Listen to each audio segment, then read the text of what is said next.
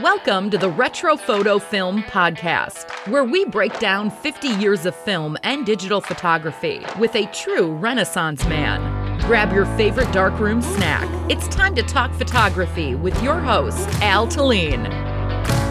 Hi, this is Al. Welcome to Retro Photo Film Podcast. I want to talk about a mountain man that I have been friends with for over 25 years. I met Leo at one of the first rendezvous that I attended way, way back when. And Leo is a bead dealer. He has been in the bead trade all of his life. He has bought, sold, traded some of the world's most incredible beads that you have ever seen. He still has in his possession, oh, I can say thousands, probably millions of beads this guy has so many beads. It takes a trailer to pack up all of his beads after he has gone to an event. Leo is the most friendliest, nicest, down to earth, honest people that you will ever meet. Now, that doesn't mean that he's not a wild man. That man knows how to party. That man has had great parties all of his life. In fact, at the rendezvous that we would go to, and there would be quite a few in a year. And he was always out going to these and selling. And his, his kids got raised at rendezvous, uh, for heaven's sakes. And rendezvous were about 10 days long. About the third or fourth night out, he would take and have this huge party. Everybody is invited, and lots of music. And he would take and supply a lot of the eats and the food. Everybody brought their own drinks and they would party most of the night. It was just, it was like the event to go to at Rendezvous every year. He does all kinds of crazy things at Rendezvous. One year, he decided to take, and everybody has cannon shoots because they all bring cannons. They do their cannon shoots and they see who can hit the targets and stuff like that. So what did Leo do? He brought a cannon and he, he shot bowling balls he had these huge, big bowling balls, the normal bowling balls, but these cannons he'd fit them into, and he'd been practicing for a long time. And he'd fire those things off, and you'd hear this woof woof woof woof woof woof woof, plunk. And it's like, you know, they go quite a ways. It's like a regular cannon thing. But they didn't fire like a cannonball, and they didn't fire because they did that noise. And they had this great tournament with bowling balls. Somebody had to go back and retrieve all those bowling balls, and it was a long distance because they shot a long ways. Anyway, the first time I met Leo, he was walking with a little cart, and he had this dog in his cart, and this dog had a coonskin cap on. Like, I gotta have a photo of this. This is great. And so I stopped him and I said, Can I take a picture of you and your dog? And he says, Oh, yeah, no problem. So I have this photo of him and his dogs. He's kneeling down by the cart, and this little dog sitting there with his paws up on the cart rail and his little coonskin cap on. It's one of my iconic shots. It was actually in my book back in the 1990s. Leo is a man of so many talents. Again, you know, he is the world's most foremost bead authority. You can give him a bead and say, What is this? He can tell you where it was made, how long ago it was made, what kind of glass it was made out of. He even knows sometimes the shops it was made of. Well, this came off the floor from an Italian bead making plant in such and such. And I'm like, Wow, it's so incredible. He really knows his stuff. Now, he's not just a bead man. He has so many talents. He is a storyteller. Oh, he can tell the most craziest, coolest stories. A lot of them are real and true, so they are. You can't you can't argue with true stories that are crazy. He also is a musician. He plays a squeeze box melodeon that he plays many many times while he's sitting there in his trade blanket with all the beads spread out before him, and he'll just sit there and entertain people as they're going by, spurt out a little song once in a while. But most of the time, he's just playing these great tunes. But he's also an artist. He makes the most incredible sketches. I've told him time and time again, you've got to put this in a. He sketches him on everything. He showed me so many sketches. Most of them are on paper bags because he's sitting there going, Oh, I got an idea. And he'll pull out one of his bags that he sells his beads and puts his beads in, and he'll start sketching on it. And he'll have this really beautiful art piece on this paper bag.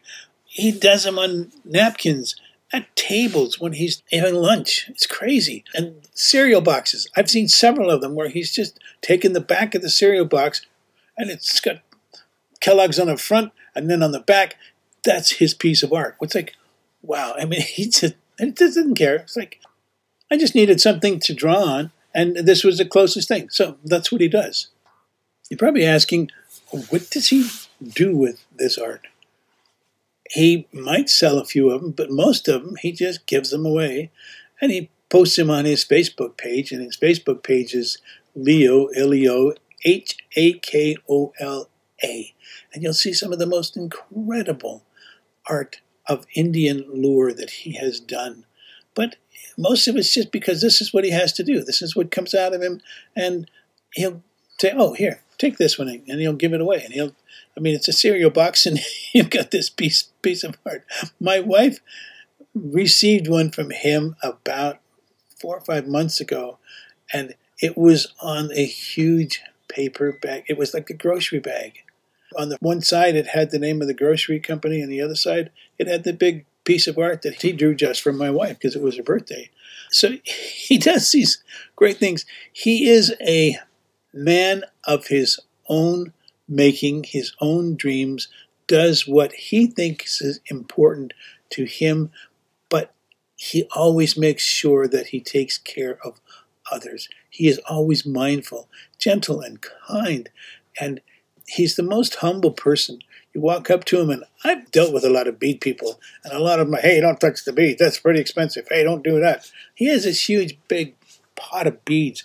I mean, it's just huge. I mean, it's probably about two, three foot in diameter. Sits out there, and some of those beads range from 10 cents to $50 inside that thing. And little kids will come up and just playing in it, picking them out. Another guy will come up and say, I'd like to buy this bead. That's $25. And they're like, oh, well, okay. and then they put because most places put those things out there like they're 10 cent beads or they're dollar beads or something like that. He's got them all inside there. The only person who knows those values is Leo. Leo really knows the values of all those beads. Now, I own quite a few of his beads myself because I have bought them, and also I have been given beads by him.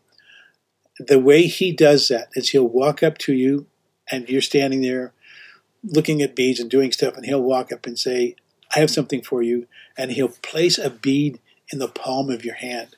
And then he'll close your hand around that bead. And he said, This bead belongs with you. This bead will give you goodness in your life. You and this bead are one.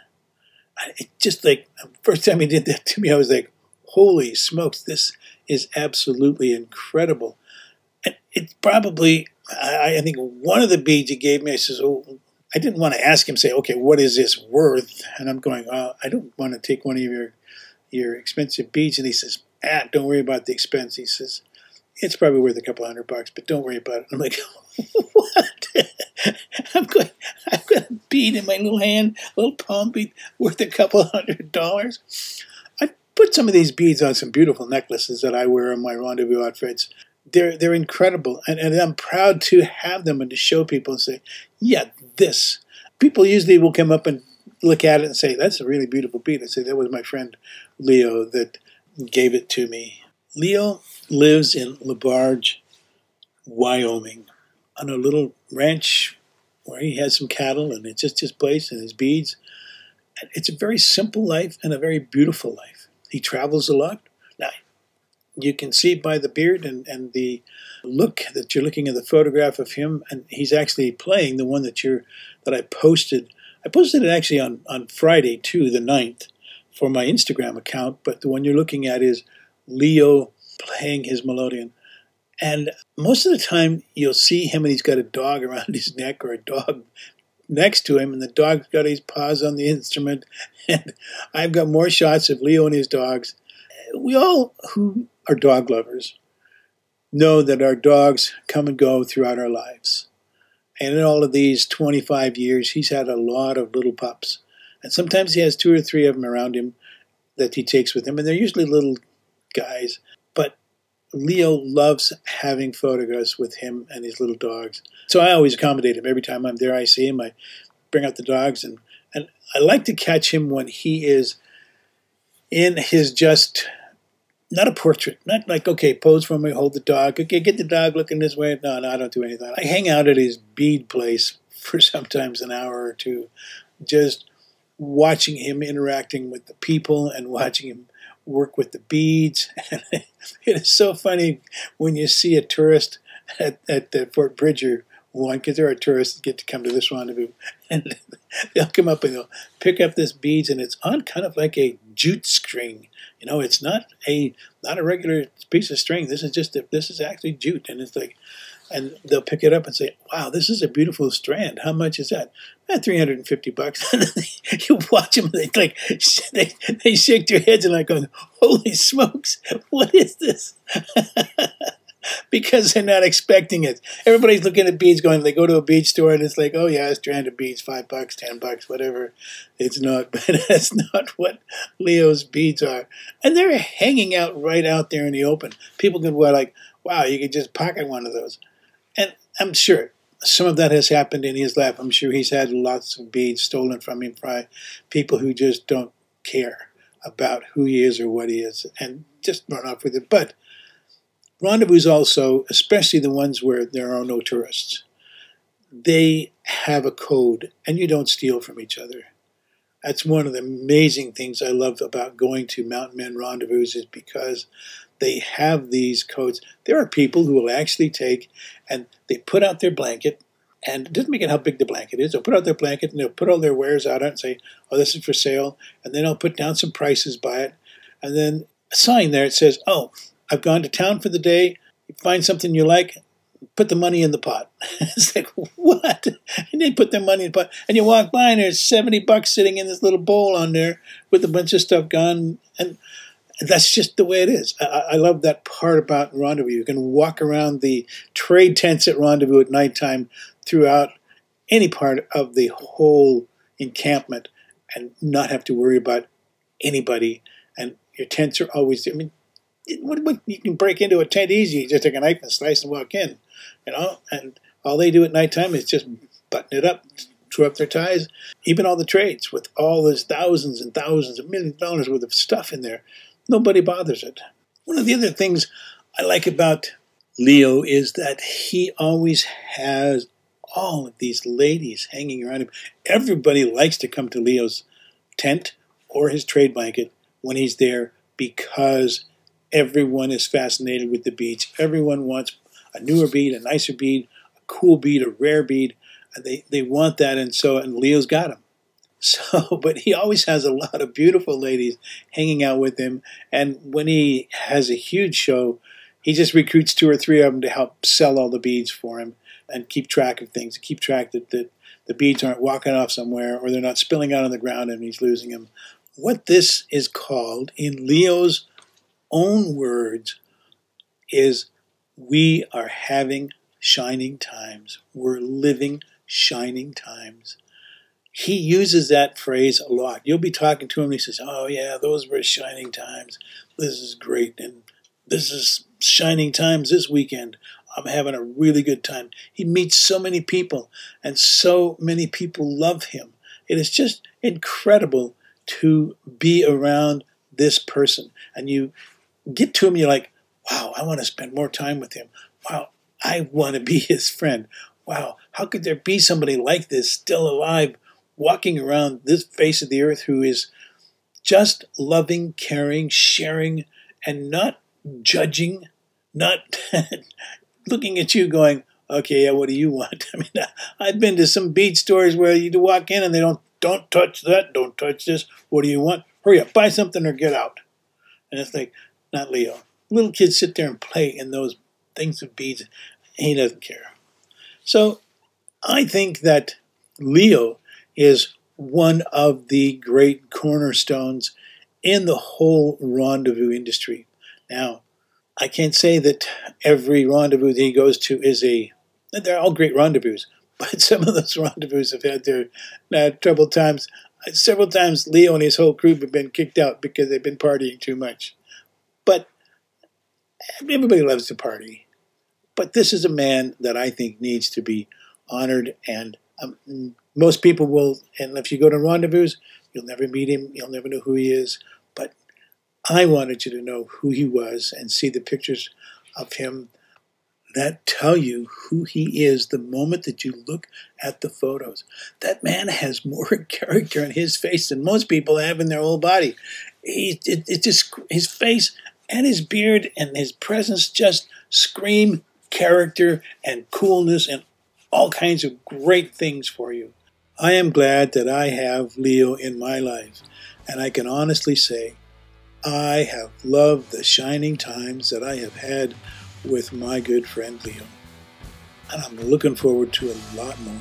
Thanks for tuning in and listening to my podcast. I love telling the stories. I hope you love listening to them. See you next time. You have been listening to the Retro Photo Film Podcast. Follow Al on Instagram at Retro Photo Film to see all his latest photos and learn more about the stories behind the photos.